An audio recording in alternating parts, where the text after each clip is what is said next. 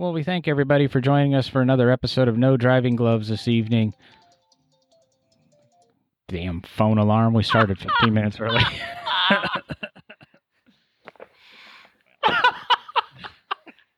Just a friendly reminder to start the podcast.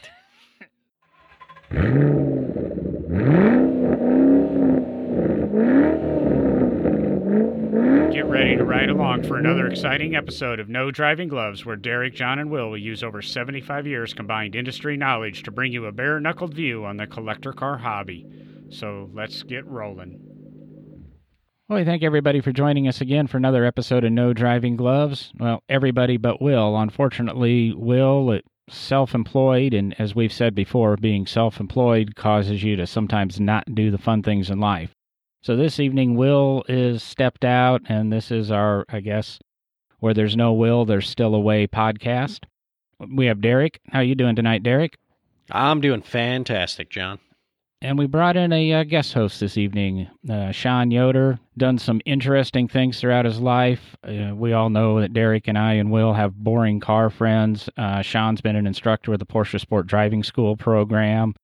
He's done uh, product representation and uh, driving instruction with the S R T Driving Experiences, uh, a couple other manufacturers. He can go ahead and kind of give you re- his resume. I think right now, doing some electric go-kart stuff, he's now managing or doing marketing for a s- simulator company, and he's also has his own radio show uh, locally here in the Birmingham area. Yeah, I need more to do, right? I, need, I definitely need about twelve more jobs. Um, if anybody's hiring and needs somebody that has, has spent their entire life playing with cars, or motorcycles for that matter, um, I'm your guy. Uh, yeah, thanks for thanks for having me on, John. Really appreciate it. Great to meet you, Derek, and uh, looking forward to, to digging in. Uh, it's, if anybody's got any questions about my background, just I'm a car junkie. That's really all you need to know. I, cars are my life. I've had way too many of them. Well, I think we're we're all kind of guilty of that. At least you and I, Sean, kind of sell off some of them. Derek has a a little collection, a little dealership at his house, I believe. Hey, hey, hey, hey. I, I sold off the Pontiac Solstice to get the Peerless, okay? I've I've sold one in my life. Did you have a, was it a convertible Solstice or a hard top? Yeah, uh, two thousand six uh, Pontiac Solstice convertible. Yep. Okay. I I knew somebody that had a hard top. I really wish that I would have been able to pull the trigger when they got rid of it, because that's a cool car. Yeah, you know, I, I'm not a fan of the hard tops. Um, the blind spots in them are, in, I mean, just incredibly bad. I, I drove one of the pre-production uh, prototypes up when I worked at Henry Ford Museum. You just could not, I mean, I guess as long as you're only worried about going forward, which most of us are, I mean, you know, especially in sports cars, but if you ever have to back up, it, it's just horrible to see out of those things. Are we talking new Camaro bad, or are we talking even worse than that? um, wow, that's a good question. Um, Because new Camaro pretty, bad is about as bad as I've ever found. Well, you do I mean, realize pretty, we're talking comparable. We're, we're talking about General Motors. They're always forward focused. They never look in the mirror for any reason whatsoever. uh huh. You don't. If mom, my mom always said, "If I don't have anything good to say," and then there was dead air. Uh huh. Mm-hmm. So that's that's how I feel about that. Well, there we are, evenly picking on everybody. Not really. No, you're right. We we somehow Camaros always are the brunt of our jokes, and, and me, I support the mullet, so it just doesn't make make I, any sense. I wanted a new Camaro. I don't know how we've gotten on this topic, but I okay. really my first car was a sixty-nine Camaro. When they announced the retro Camaro, I had basically my wife was already resigned to the fact that I was going to get one. It was going to happen. And then I went and drove one. And I sat down in the thing and was like, nope. Just like, can't do it.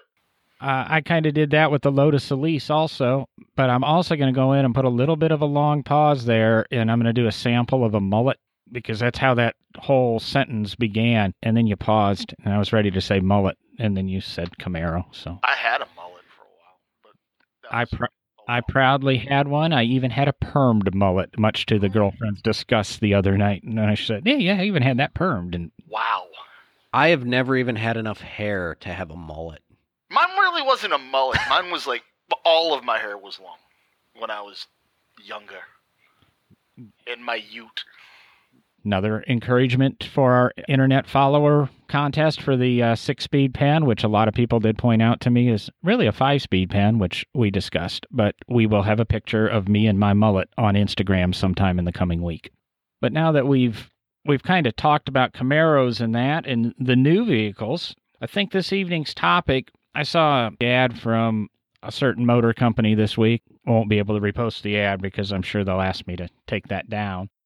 It really irked me in that it's, again, encouraging some of the new driver safety aids, which are nice, but they take the driver out of driving.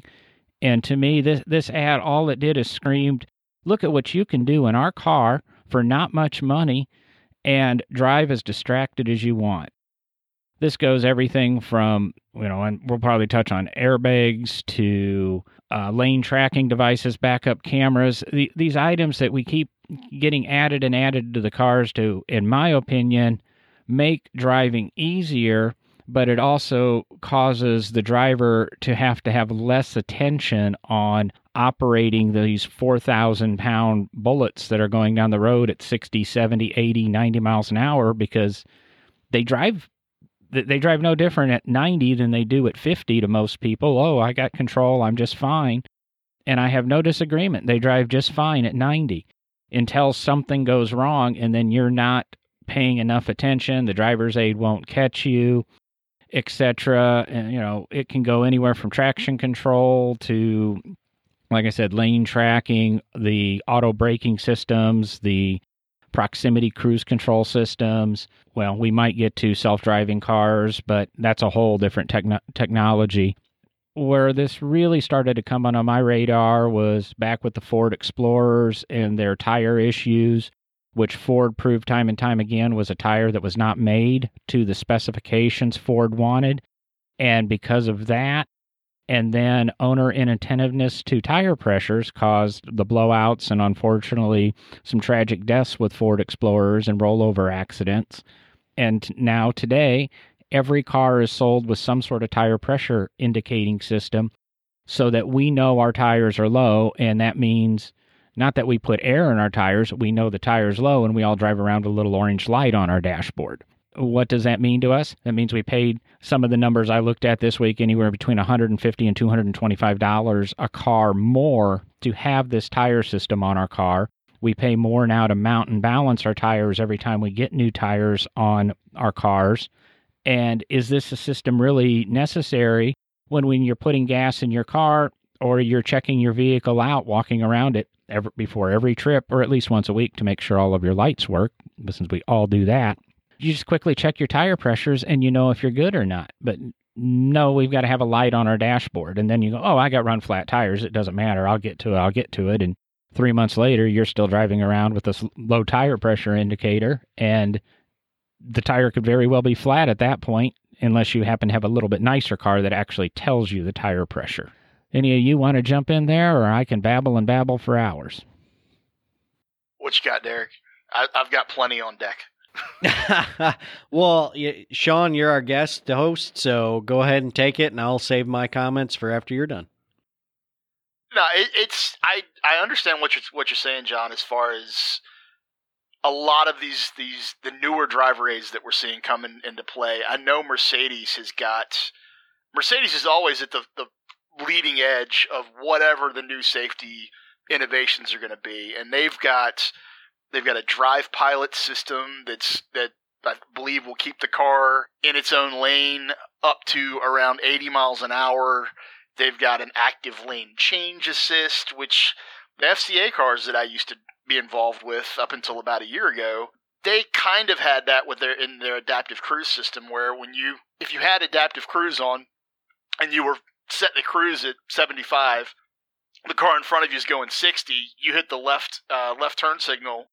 It would actually gas the car up and basically speed you up to get around the car that you were passing, kind of thing. And it, it took the element of having to get to the throttle on your own out of out of the equation. There's active brake assists and There's evasive steering systems now on cars and active blind spot assist and all of that stuff, I think, in the right context, is great.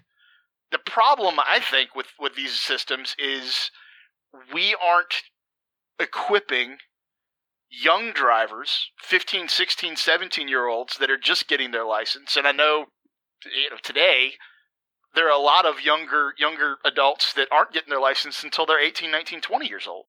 But we're not equipping them with the tools that they need in order to not drive distracted, in order to get their eyes up and look where they want to go, in order to, you know, not become part of that accident and avoid it because their eyes are up and they're looking three hundred yards in front of the car and they see the accident happen well in front of them and they can avoid it. And then they don't know what to do with the systems that are being put in these cars in order to be able to avoid that accident. Like I, I cannot tell you how many young driver development programs that I've done over twenty-five years of professional driving instruction where not only the children, fifteen, sixteen-year-olds, don't know how to use an anti-lock brake system, their parents don't know how to use an anti-lock brake system. And the first time that I get into anti-lock brakes properly with these the parents and the kids in the car, the parents think I'm braking the car.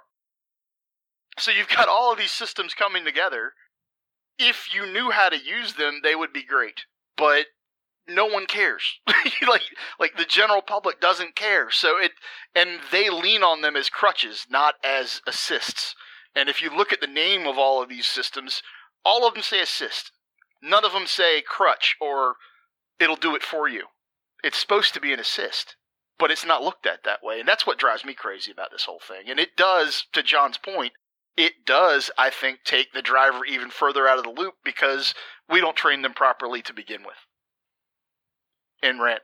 Yeah, I, I'm, I'm going to jump in there, Sean, because I, I agree with you. I mean, one of my biggest personal issues right now is I really think most of the driver's training, driver's education programs that are offered in America, they, lack of better word, and, and hopefully not to offend too many people, but I know I'm going to offend some, we suck at it. I mean, we are, our driver's education classes are really quite horrible, at least the ones we provide through, say, the schools, things like that. But if you pay for someone or pay to go to a class like, um, you know, probably Sean, like what you teach, or some of the high performance, you know, driver's education classes that will teach you some of the, you know, techniques to use when you're driving, especially at higher speeds, um, which apply pretty well to your lower speeds. I mean, you know, it's it's all driving.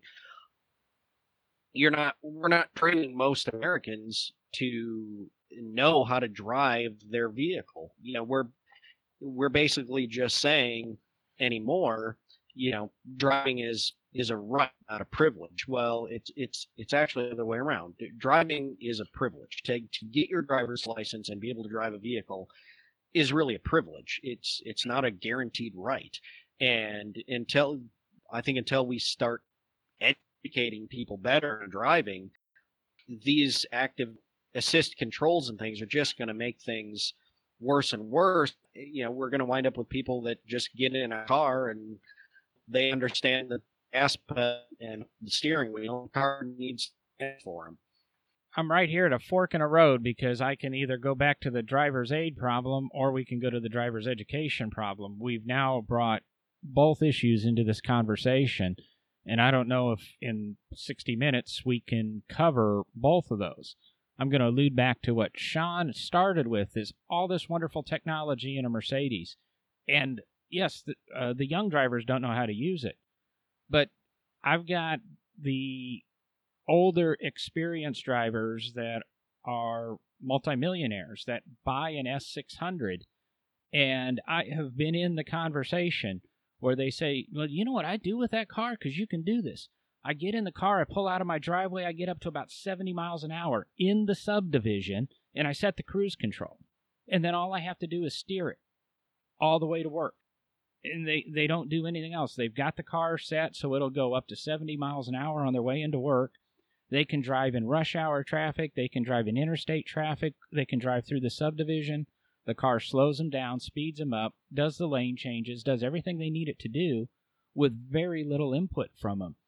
Again, these dri- driver assists, as Sean pointed out, allow for inattentive driving. It allows people to take advantage of these systems and let the cars, you know, they're they're wanting the self-driving autonomous car, which if any of you watch the History Channel show, uh, something about America on Wheels or something, it was a three-part miniseries, their Cars Week in two thousand seventeen, Mario Andretti was asked, what do you think of autonomous cars? And his response basically was, he's dead.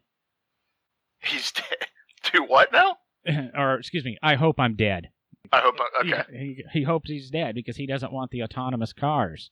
We got to pause here. Derek lost me. Am I back, Derek? We lost Derek. Derek has some internet issues. Some I heard, uh, yeah, he was breaking up a little. So that's where I look at, Sean, is the...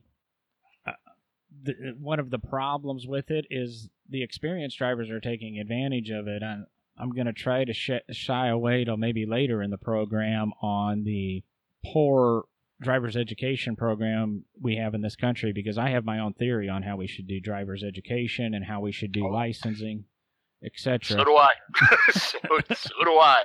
Uh, yeah. Definitely. Ha- yeah, I have some strong opinions about that. And it's, it's yeah, I mean, if, if you want to keep going down the lane of, of all of the, the new innovations in driver safety, basically taking the driver further and further out of the loop, I think I mean, we can directly equate that to the rise of the autonomous vehicle, or the the path towards the autonomous vehicle. It's not hard to see all of the systems that we're talking about being integrated into an autonomous vehicle, and, and I think that's why we're seeing them coming out and, and trickling out faster and faster as the years go on, because we're We're already at a technological level to where you could turn on the highest stage autonom- autonomy in some of these vehicles that are out there testing right now, and they'll drive themselves. They just haven't – I think the manufacturers just haven't uh, sorted out the liability issues, the morality issues that are involved with a car making decisions on its own, who's responsible for the issues that, that happen as a result of a wreck that happens with that autonomous vehicle. But it, speaking to the distracted driving side of all of these safety aids, it's going to full autonomy. So I don't think you're going to see a manufacturer pull back from that, just because all of these things that, that you're seeing on a car, whether it be adaptive cruise or lane assist or uh, assisted parking, or the list can go on and on and on. Those things are being implemented as test beds for when you don't have a steering wheel and pedal set in your car. I'm par- I'm terrified by that. I'm totally terrified by not having a steering wheel and pedal set in the car. Uh, but I I don't see it getting better. It's only going to get worse for those of us who actually like having our hands on the wheel and our feet on the pedals. It's terrifying to me. Yeah, Sean, uh, I, I, I agree with you. It's almost scary to think where things are headed. And, you know, the idea of not... I mean, even if you were to get comfortable with autonomous vehicles or any of these, you know, uh, driving assist uh, applications we have. I mean, we, we know from forty plus years of computer technology that there are glitches, there are crashes, there are failures. What is the backup?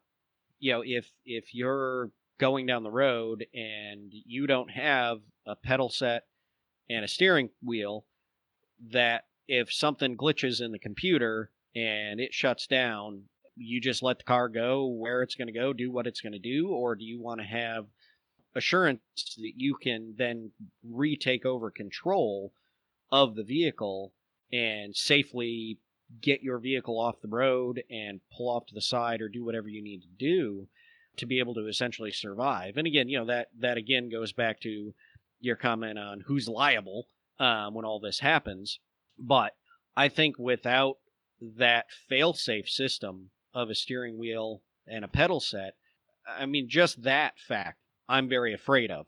You know, let alone we're, we're three car guys that love the actual experience of driving a car and actually knowing how to handle it and make it perform the way we want to.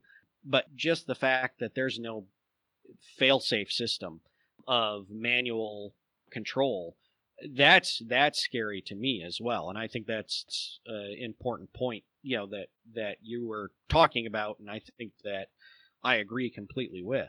Did either of you guys see last week where Ford filed a patent for a controlless cabin in a passenger car? No, I hadn't seen yeah, that yet. Ford actually last week they filed a patent for a controlless cabin, so they're they're they're getting ready for that already. That may be, you know, five, ten, fifteen, twenty years down the line, but they're they're going ahead and getting ready for it. And within that patent, they had a it was an ancillary steering wheel, so a drive-by wheel, uh, drive-by-wire steering wheel system that could be either taken on or off a spline in the dashboard, and there would be an airbag behind the steering wheel system. So if you didn't have the steering wheel in place, there'd be an airbag, and if you put the steering wheel in place, it defeats that airbag, and then there's an airbag in the wheel, and then the control set is actually all integrated in the wheel, so you've got like gas and brake in the steering wheel. So that led me to wonder, can you pass that steering wheel from side to side? Like, could you could you literally give it to left side of the car, right side of the car, give it to someone in the back seat, let them, you know, let them drive for a little while, or let them be the one responsible for the car for a little while, and then Ford doesn't have to then create left-hand drive and right-hand drive vehicles.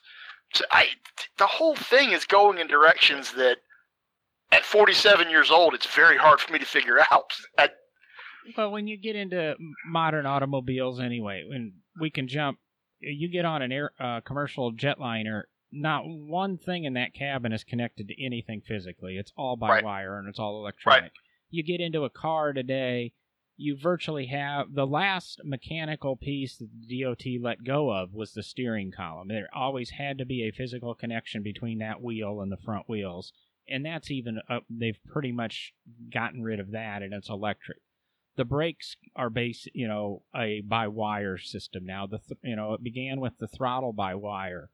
So everything already is dependent on the computer. And I don't have a problem with that technology. What I have the problem goes into the driver, again, the driver training. The ad that I'm allu- you know, alluded to is the guy gets into the car, starts the car, starts talking to his passenger, puts it in reverse, doesn't, they don't ever depict him looking in a mirror, checking his mirror, even looking at the backup camera, which the vehicle has now because they're required by law, because we don't look backwards when we back up. I do understand blind spots and tailgates and things, and I love my backup cameras, but where they're required by law as opposed to it being being an option, which is, again, has increased the base price of a car, which are already unaffordable for many. So he gets into the car, puts it in reverse, starts backing up, and then the car beeps and lets him know somebody was back there. And he, oops, I made a mistake, and waits for the person to clear and then continues backing up. And then he relies on his lane tracking system while he's conversing and eyes wandering and, you know, hands wandering to keep him in his lane. And then when he comes up to a crosswalk or a stoplight, he's not even paying attention for cross-traffic or cross-pedestrians. He relies on the vehicle to stop it for him because the the vehicles are taking over these basic responsibilities. And we talk about that, what if the system fails? Well, what if the system fails while somebody's in that crosswalk in front of him or the mom's pushing the baby stroller behind him? I I have the Bliss system on my Ford Edge Sport, which is their blind spot indication system, which is a little... lights up in the mirror, a little orange light in the mirror. I don't one hundred percent trust that. I usually still check my mirror and look backwards. Even I'll even admit, not as attentively as I do when I remember I'm in a car that doesn't have a blind spot detection system. I can just kind of make sure that there's no silhouette or anything, because when I'm merging onto the interstate like I do every morning, it actually takes that system a second or two to find its bearings and let me know if there's somebody immediately next to me or somebody who's at a position to go on beyond me.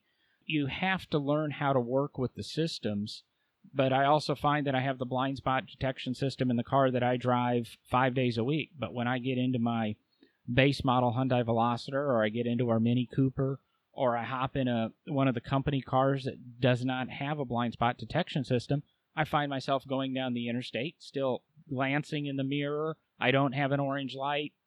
So, oops, guess what I'm not doing? I'm not right. checking my mirror properly. And it's making you lazy. It, yeah, exactly. And that's what these systems have done. They've taken a lot of the attentiveness out. I mean, I'm one who doesn't text while I drive. I use Bluetooth because all, all of my cars do have a Bluetooth system, and I have an additional Bluetooth headset if I'm in a vehicle that it's too inconvenient to connect to the Bluetooth. Again, a work car or something that I don't want to connect my phone to the Bluetooth system and then have to erase it when I get back, because God knows the boss will get in it and drive it while I'm uh, you know, talking bad about him on a phone call, and he'll start it, and all of a sudden he'll be in on my conversation while I'm bad-mouthing something. It just drives me crazy that we've lost this defensiveness about driving. We've scared people so much that you can't, if you're a defensive driver, you're an aggressive driver. You have to, you just have to, I hope it's not a violation, but kind of pussyfoot around, be gentle, and respect everybody, and the fact that people don't pay attention to the traffic laws. They try to be courteous when they drive. They rely on these systems as opposed to doing their due diligence and making sure the vehicle's safe. If you get into the autonomous cars, yes, the car will drive itself and it'll operate itself, but it's still my job to look at the tires and make sure I have, you know, good tread on my tires. Will the car actually tell me if the tires are bald? And if it does, will the car stop driving itself until I put new tires on it? I very much doubt it, so... According to the manufacturers, though, that's not your job anymore.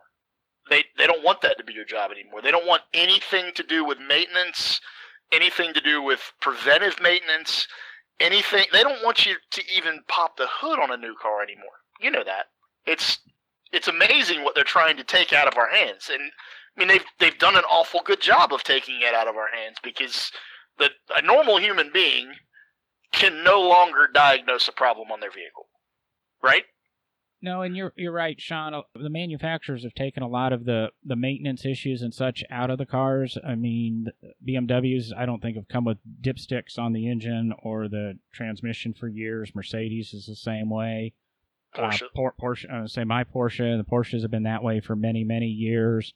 And you rely on a, you know, digital gauge on the dashboard, which when you get ten or fifteen years into owning the car, you find out they fail. Yeah, so, why, why would that work forever, right? I was going to say, you know, I've got a friend who just recently uh, acquired a, an M five. It was in his family. It's not like he went out and bought it, and he was aware this problem existed. But the, the little indicator, the digital readout, doesn't work anymore. So he has no idea, no way of checking the oil and such until he went out and bought a... an additional, uh, what do you call it, one of the O B D computers to plug into the O B D two right. port, and so that he can go through and do all of this stuff, which was an inconvenience for the family member that had the car, and he'll live with it because he, he kind of likes having an M five. I mean, but, there's another so, way to do that, right? It's called a drill. Well, not necessarily, but... Might not be the right way. You you drill a hole in the oil pan, and you put uh, when the oil runs out, that's the proper level, and then you put a cork in it. Right. While you're driving. Perfect. So I don't. I what could possibly go wrong? I want to say there is something I used to own, and that's how you check the oil when you filled it so far, and you had to put your finger in, and when you felt the oil. Uh, oh, I guess it's differential fluid, and a lot of differentials. It was yeah. that way when it was level yeah. level with the drain plug. Yep. Uh, see, I, I, I do work on cars every now and then and remember that stuff. That's awesome. So, but it still goes back to, okay, Tesla requires me to take my Tesla, requires their little vans to come out and check my Tesla, and okay, their technician says you need tires. That's, no, I, I don't have five hundred dollars today for tires. Well, you need tires. Oh, I don't have five hundred dollars today for tires. What? How, does the Tesla, does I'm wondering it, when Tesla has the ability to make that recommendation based on, you know, whatever. There's three hundred thirty seconds worth of tread left, or you're below three hundred thirty seconds of tread left. Tesla says you need tires. You say, I can't afford to get them. And then your Tesla tech says, well, I can't let you drive the car until you get them. And then he locks your car because he's made you aware. He knows that you shouldn't be driving the car. He has the ability to lock, Tesla has the ability to keep you from driving that car on unsafe tires. And if they don't do it, could they be held liable? Like that's that's how litigious our society is nowadays. Oh yeah, and, and, and it's insane. It's the rabbit hole is so deep. and that's that's kind of the question is who who's at fault, because we you know we're going to go get into this kind of insurance thing where, okay, Tesla tells you to put tires on the car, you don't, the car's reacting like the tire or the computer has been programmed in your in your simulation life. You know, the car's had all these simulations running with the tires at, you know, proper tread, it'll react this way. So the car goes to do something that it should, but one of the tires is bald or one of the tires is slightly off or an air pressure sensor's malfunctioning, and the car goes to do a correct, which causes a spin and an accident and, God forgive me, a, a fatality. Who's it? Li- who's liable then? Is it me because I I didn't maintain the car? Or is it Tesla because... somebody's going to get sued over this, and it's always going to be, oh, yeah. you know, it's always going to be me, and it's always going to be Tesla, and it's always going to be the insurance company, and you sue, you sue any possible person that has a dollar bill in his wallet, you, you sue in that, that. And pile. You hope something sticks. And, and, and at some point, somebody's going to pay somebody, and uh, then everybody's insurance rates goes up again. So it, it's just, I guess the, the now's where the conversation needs to really rotate back down to the personal responsibility in driving. Is all these driver's aids are there, they're teaching, and the, the manufacturers are advertising that it's the irresponsibility of advertising. We're here to protect you from your irresponsibility or your distracted driving. Fig, you know, to figure this out. So now we're back to the, the to the point where we probably need to discuss the, the proper driver education and the, the driver programs that are out there beyond what's offered at the schools. I had a, we'll say my nephew, when he turned sixteen a few years ago, I believe he's a sophomore in college now, I highly encouraged him participate in the uh, Sports Car Club of America teen driver education program. But I got a little bit of pushback from his mom that, oh, well, I don't want to teach him to race. He doesn't need to know how to race. Well, that's not the unfortunate thing. It's named Sports Car Club of America, and she thought it was going to be to teach him to race. You you have even the Porsche Sport Driving School or Bob Bondurant or uh, Jim Russell or Skip Barber, any of those programs. They're base programs. They're not about teaching you how to race. They're about teaching you car control. Those are things that the basics have been lost. I would even say that I'm a driver that doesn't have a one hundred percent grasp on car control. I don't race on a track anymore. It's been years since I've had any sort of professional training. Sean, you do it all the time, so you're aware of it. I know you've instructed in these programs. You've instructed this S C C A, locally, the S C C A driver education. What's your feeling on trying to educate on that? Every single young person in this country should go through some form of rigor- rigorous car control exercises. We can make that engaging. We can make that fun for these students. It's not something where every time that I've ever taught a new driver car control clinic, the younger kids that come out to these programs, they show up. They're, you know, typically it's it's an early morning start. They're not happy to be there. By ten o'clock, after we're done with our first classroom session, and we've been in the cars for, you know, the first hour or so, by ten, ten thirty in the morning, they can't get enough of it. They soak it in like, you know, it's it's it's like a really young child learning a new language. They can learn it. But when that young child is forty years old and they're trying to learn Spanish or German or whatever, it's tough. And the same can be said for any skill set that you want to teach. So I don't understand why we don't take the lead from Germany, Iceland, Holland. Look at almost any other country on the planet Earth, and their new driver training includes understeer, oversteer correction. It includes accident avoidance uh, lessons. It includes uh, you know, dropping a wheel off the road and, and pausing to correct that, but, you know, not just jerking the wheel and trying to turn the thing back on the road and, and then, you know, overcorrecting and going too far. It's, there's so many things that we don't teach that should be fundamental skills. And now we have all of these driver assists that are being thrown into cars. And then we've got legislators even that are saying because of these driver assists, we don't even need to teach these skills anymore. And there's no reason for us to teach the, the younger generation these things. And I, at forty-seven years old, having been involved in some form of motorsport since I was four years old, I beg to differ. I really, I, I would rather go drive in Germany or Iceland or somewhere like that, because every time I get on the road, and I have driven all the way across this country and back multiple times, I've uh, been very fortunate to get to do that. And, you know, at, at the risk of upsetting people listening to the podcast, there are a lot of folks out there that terrify me when they're on the road, and it's it's not their fault that they're terrifying me. They've never been taught how to properly drive. Well, you, and how to drive safely. You you use the big words in there, oversteer, understeer, correction. You say we need to teach this stuff in, in basic driver's ed. Do you realize we have cars that will parallel park themselves, and because they do that, we yeah. don't even teach parallel parking. And that goes back uh-huh. that goes back twenty plus years. When I was in driver's ed, I passed we had a twelve-week program you could pass in six. I passed in six because the two girls in my car broke their legs skiing one weekend, so basically I had driver's ed all to myself for a while. He passed me in six weeks, but at the very end of that final test, he goes, now I need you to do this, and he had me parallel park once, and he goes, well, I just thought you should parallel park once before I, I went ahead and told you you passed.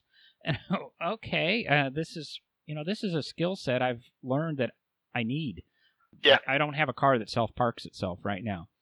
Right. Uh, we're gonna go, I'll go ahead and make a quick note here that we talked about technology and technology failing and what happens if your drive-by-wire fails or your steering-by-wire fails. Derek's had some issues with uh, Windows, the old joke. What happens if Windows gets in or goes into your car and it errors? You turn it off and turn it back on.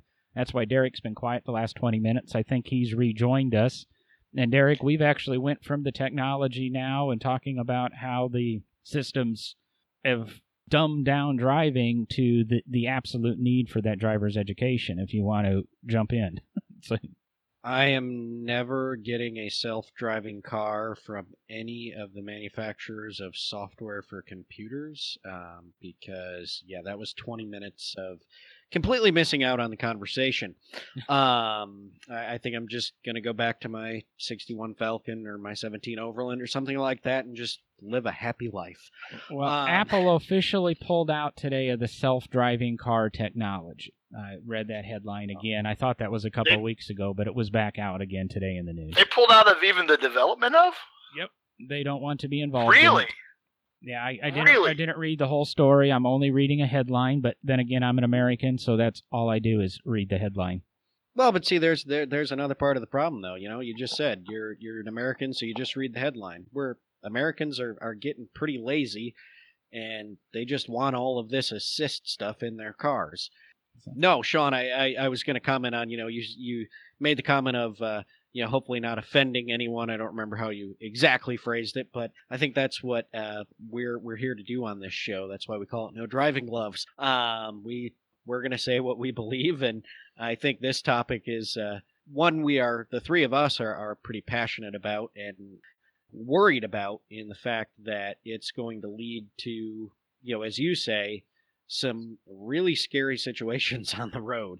Um, again, I, I apologize if I'm talking about stuff you guys have already talked about, but as you know, as we've seen, technology has its glitches, and sometimes it ruins even podcasts. Well, Sean, you were talking about, you know, how the, the kids in, say, the S C C A uh, driver education program and the teen driver education experience. One thing I enjoyed about that is we finally did get that mom to agree to let her, her son participate in it, and you not only teach the the children, you put the the parents are put in the car, and in this case a mom who is, and I'll bluntly say it, she is a horrible driver. She had no never had driving experience. She crashed regularly.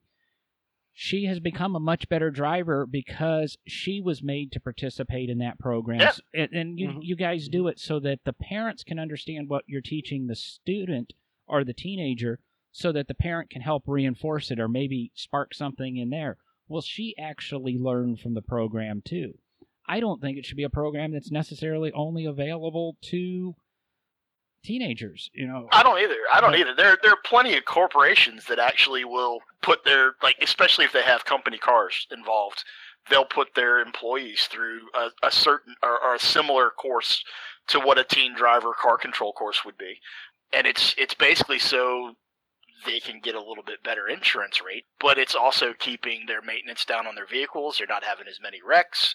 Um, you know, people are, are not getting in, in the wrecks that would actually send them to the hospital and take them out of work.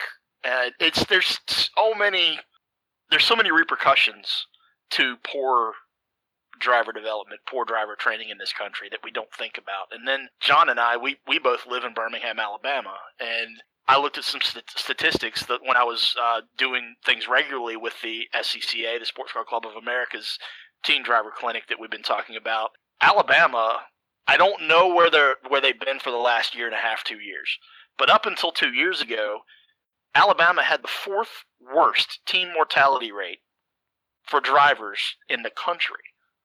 And we had a very hard time finding anyone um, from any any branch of the government, any any legislator that would actually look at our program and say, you know what, you guys are doing something amazing. We need to find you some space for it. And I, I just I can't figure it out. I don't know what the disconnect is between keeping people safe on the roads, or everybody says they want to keep people safe on the roads, but then when it comes time to actually pull the trigger and step up and do something about it, you, it's very hard to find anybody in this country that really wants to. I, I'm going to go back, Sean, and say that I, I really think it is because, especially on the, as you talk about, the political level of, of trying to support these things, it's because everyone in America looks at driving as just their a born right, that when they turn sixteen or eighteen or whatever it is, they're going to get to drive a car because it's America.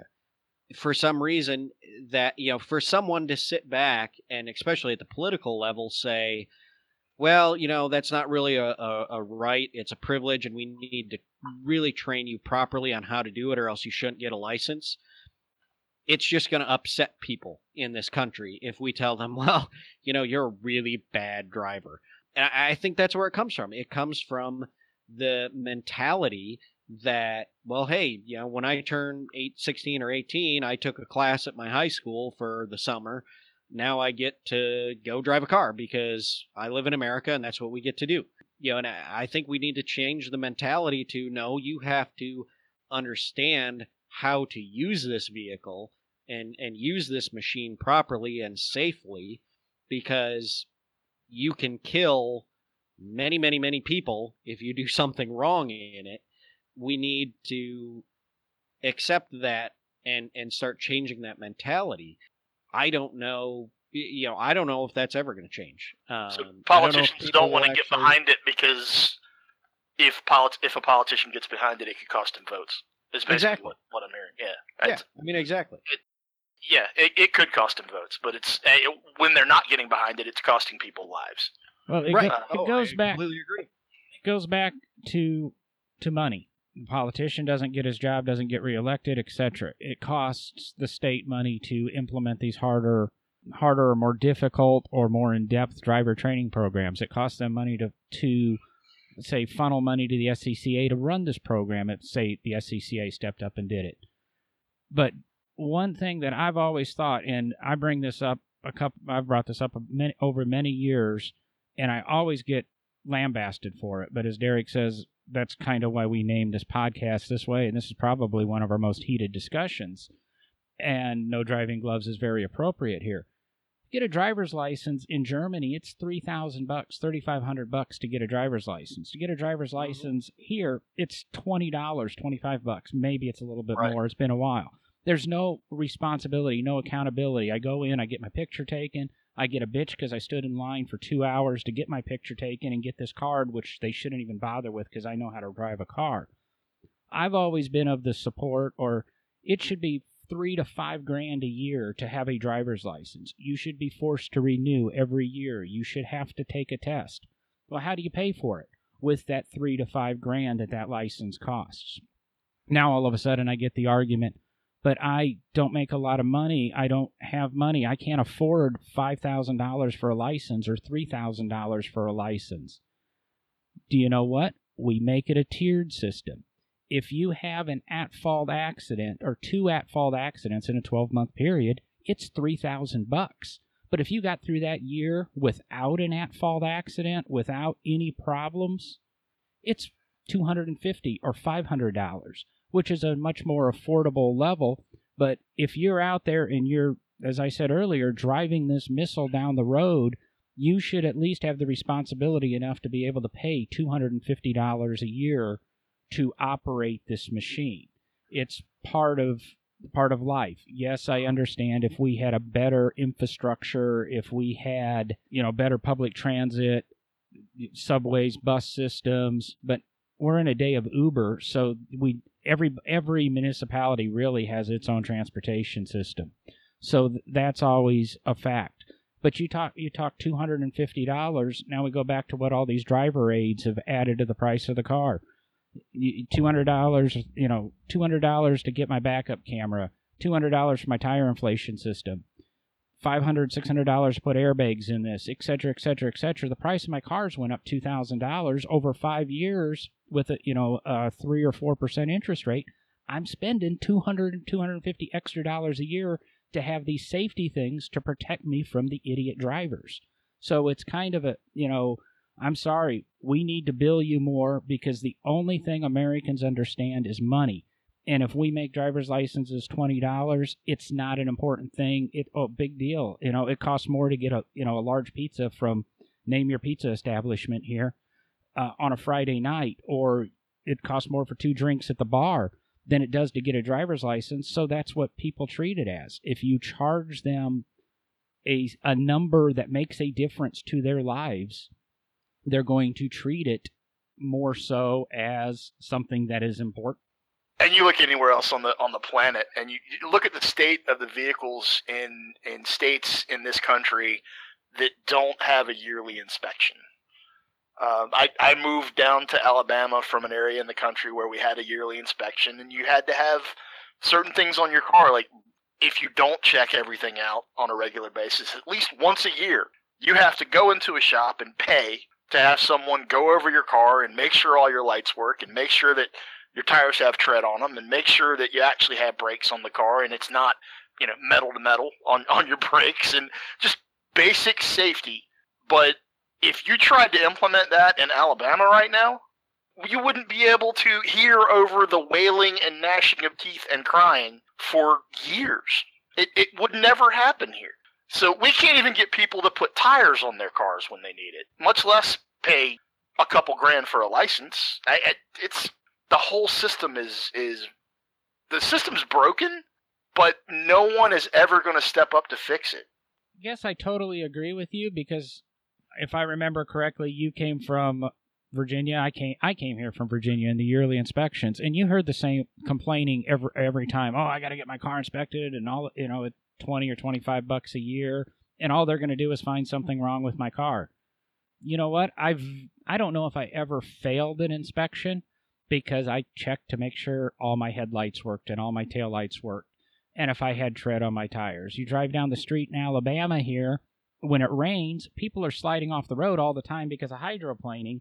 I have it's, never seen more cars just spinning in front of me on you, the highway. You can pull up... And here. You can pull up to a stoplight in Alabama, and I guarantee you if there's ten cars at that stoplight, three or four of them will have a burnout brake light, if not two burnout brake lights. Now, the funny thing is, I, I've actually asked a couple police officer friends of mine, they're actually not breaking the law. In Alabama, you're only required to have one functional taillight, which means one functional illuminating red light at night and one functional illuminating red brake light. You don't have to have any more. Well, um, my defense is I want to be able to go into the car dealership and then just buy a car with one taillight. I don't want to pay for the other two. You know, the center brake light and, the, uh, say, the right side one. I don't need that. It yeah, but you're matter. That guy. Yeah, but how am I supposed to then do a legal lane change to the right if my right taillights burn out or missing? You go around the world to the left. It's, hand signals. It, it, the, the, you could hand signal. He's right. Yeah. That's that's that's what we we did in the early days of automobiles. Yeah, yeah. Put semaphores on it.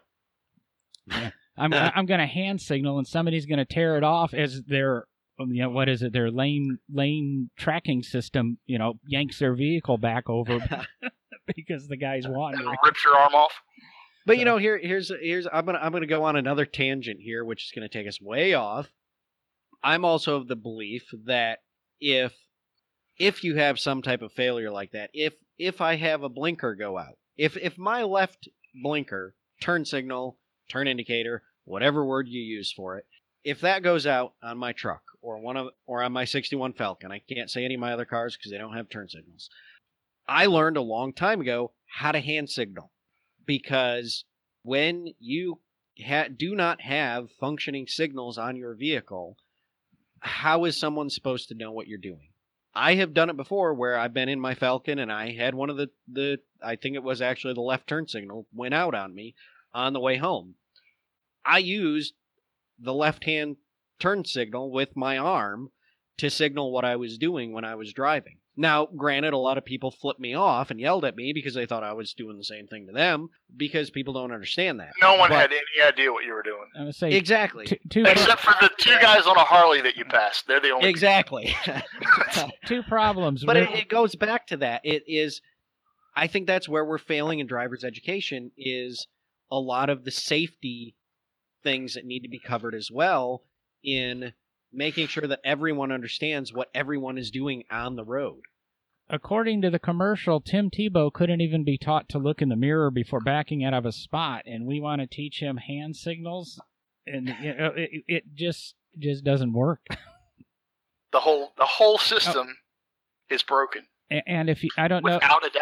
I know you don't drive new cars, Derek. I don't know if you've been in many new cars. If you've noticed, they've raised the window line up so high, you can't technically do a, a slower stop, because you would have to lift up to put your shoulder over the window, because the window's at eye level and it's above your shoulder. I mean, you can't technically, you know, uh-huh. signal out of these things and go, see, typical No Driving Gloves podcast, end of podcast, reference to the beginning when we talked about Camaros. I was going to say, and if you're in yeah, a new Camaro, it doesn't matter because you can't see anything anyway. Exactly, exactly. But no, I, I want to go back because, you know, we talked a little bit about other countries, licensing and, you know, driver's training, stuff like that. And in, unless things have changed in the last year, as far as I know, the majority of the top winning... You're going major- finish rally, aren't you? Exactly. The yeah, majority of the top top... rally drivers in the world are Finnish. It's because they start teaching car control at eleven and twelve years old. Exactly. And take a look at their driver train driver's training course, where to pass it, they have to do a number of things, but successfully control a car that's out of control going across a skid pad. Yep.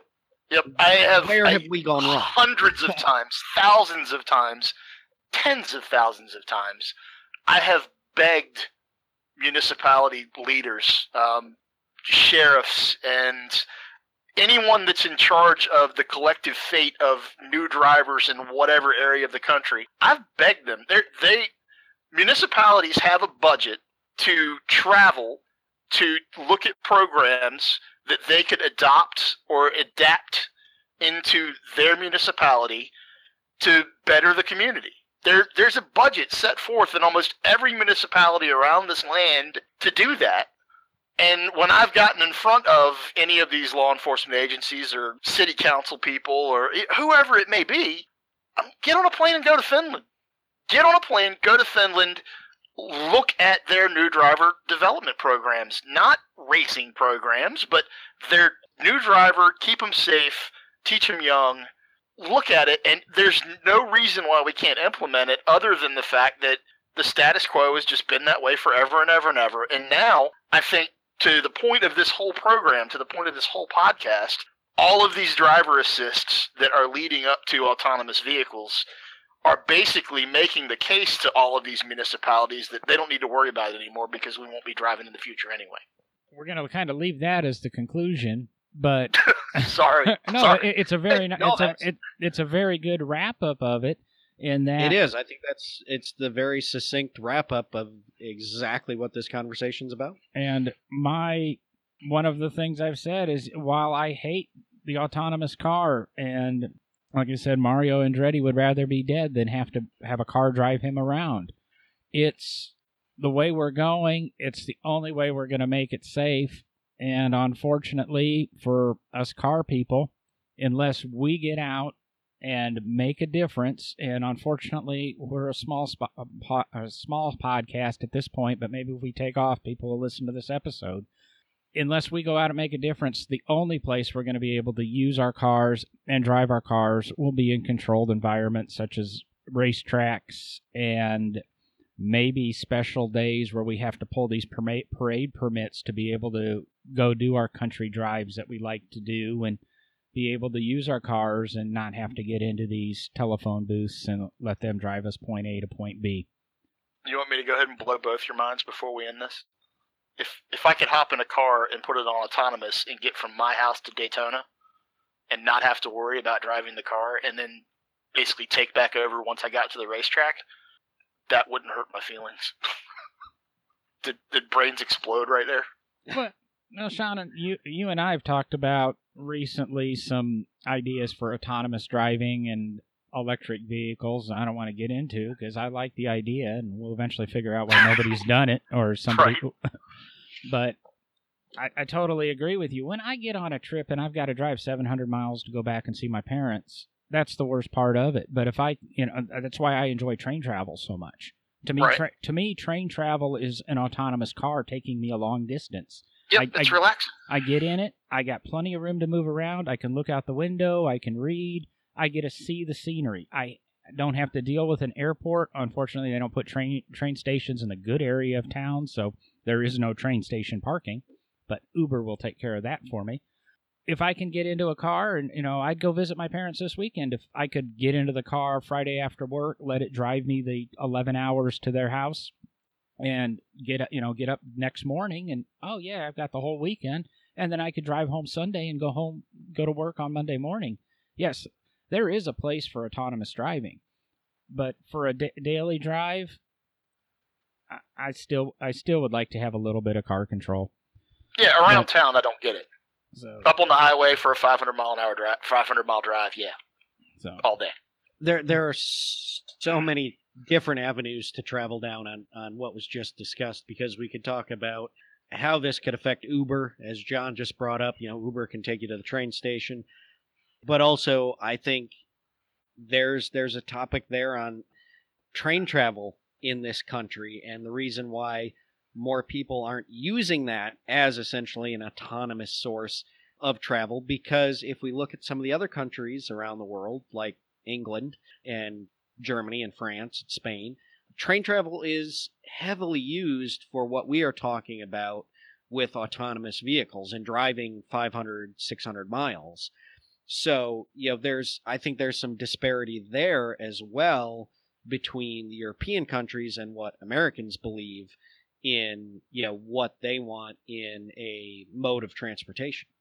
It's changing generations old mindsets. That's the problem with, with we're having in the United States or in North America in general. You know, when I travel over to the U K or Germany or whatever, I I love getting on a two hundred fifty kilometer an hour train and going from Frankfurt, yeah. to, Frankfurt to Cologne. It's awesome. And if you're on the e- East Coast, you're on the East Coast, train travel's regular. I knew people that would get on a train in D C and go to New York for the day and come back, or you go up to Boston. And there, you know, there's been talks of, you know, cutting funding and stuff. And I don't want to get this too far into the trains, but it's actually, it's, and it's a, it's a lifestyle on the East Coast. It just doesn't exist any, anywhere else. My mother does vacations quite often out west, Alaska, the, the Northwest, and they base their travel around trains. And we've all seen the Facebook memes and stuff. You can travel cross-country on an Amtrak for two hundred bucks, et cetera. But we'll save trains for another episode. We've really, I think, discussed driver education in this country, which, again, is not where we wanted to go, but that's the way No Driving Gloves works. We come up with a topic, we bash it around, and come up with, I hope, a meaningful conversation at the end. We did. If, touch if I derailed you, I apologize. It doesn't matter if you derailed us. You gave us a good show, and the driver's aids help lead to this, and I think we've, we've pointed out that while they're nice, they, we, we do need the driver education in the country. So we're to the point of the show now that does anybody have any recommendations or interesting websites, things that they saw, events coming up. Derek, you got anything you want to talk about, plug, something? You know? Um, I mean, throw out that uh, this past, well, last Monday, seeing this drops on Monday, had a fantastic opportunity to see the uh, solar eclipse totality. Had a blast with that. A lot of people in this area of Kentucky, and that was that was fantastic. So in seven years, when there's another solar eclipse, I'd highly encourage people to witness it because it's it's something, um, especially if you can see totality.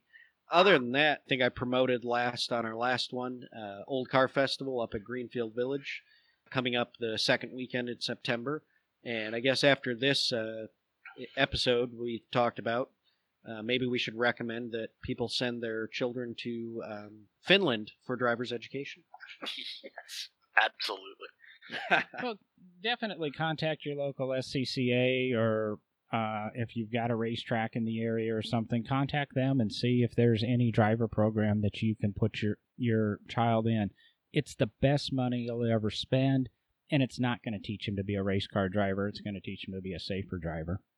Even if it is a race school, it's going to teach them to be a safer driver. Because they're, it, the biggest thing that you could ever teach anyone regarding either driving safely or high-performance driving is situational awareness and get your eyes up and look where you want the vehicle to go. That's just the way a human being's wired. Our hands and feet follow our eyes. If our eyes can't see what's happening in front of us, then our hands and feet don't know what to do, and that's when people get involved in accidents. So absolutely, find a program in your area, whether it be Sports Car Club of America, whether it be uh, brakes program. I believe it's Doug Herbert that has a brakes program in conjunction with Kia that travels all over the country. They're, they're out there. There are ways to get your kids involved in these things and keep them safer behind the wheel, and all of us are better for it. We're we're much better off having these, these young drivers trained, and then hopefully they'll they'll teach their kids. They'll send their kids to the same program because they'll know by the time they get, you know, from sixteen to thirty, they're going to realize that that program actually did help them. It meant something to them, uh, and that's what we need. We need an entire generation to go through one of these programs, and then that's a catalyst to, to better things, I think. Well, Sean, did you have anything to plug or discuss or mention? Matt, just thank you for bringing me on. Um, I, if anybody uh, is local in the Birmingham, Alabama area, uh, I do have the zero to sixty show with Andrew Pinkerton. Uh, he's my co-host on that. We're on A P H Radio in Birmingham, Alabama, and there's an app uh, for A P H Radio. So if you're listening anywhere else in the world, you can grab the A P H Radio app and listen to the zero, listen to zero to sixty live from nine to eleven every Saturday. Um, other than that, it's time to go play with cars. Alex and Beyond Nationals is coming up. It's up at National Trail Raceway in Ohio, and it's a bunch of Mopars. It's a giant uh, car show and drag race, and I'm taking my Scat Pack up there, and we're making some quarter-mile passes because it's time to play with cars. What's the uh, actual frequency I need to tune to for A P H Radio if I'm local to Birmingham, and when is your show on? ninety-nine point nine, and it's Saturday mornings from nine to eleven Central. And I think if you go through their archives, I, Sean's had me on that show a few times and kind of... Oh, you're in there. Yeah, I, I, I discuss certain things. And you're in there. I'm trying to think this week, is there anything that I want to plug? Not. Say, I I've spent, I spend most of my time either working or listening to podcasts, and I really hate recommending another podcast. We'll go ahead and sign off for this week, and we'll talk to you guys again in another seven days or so. Thank you.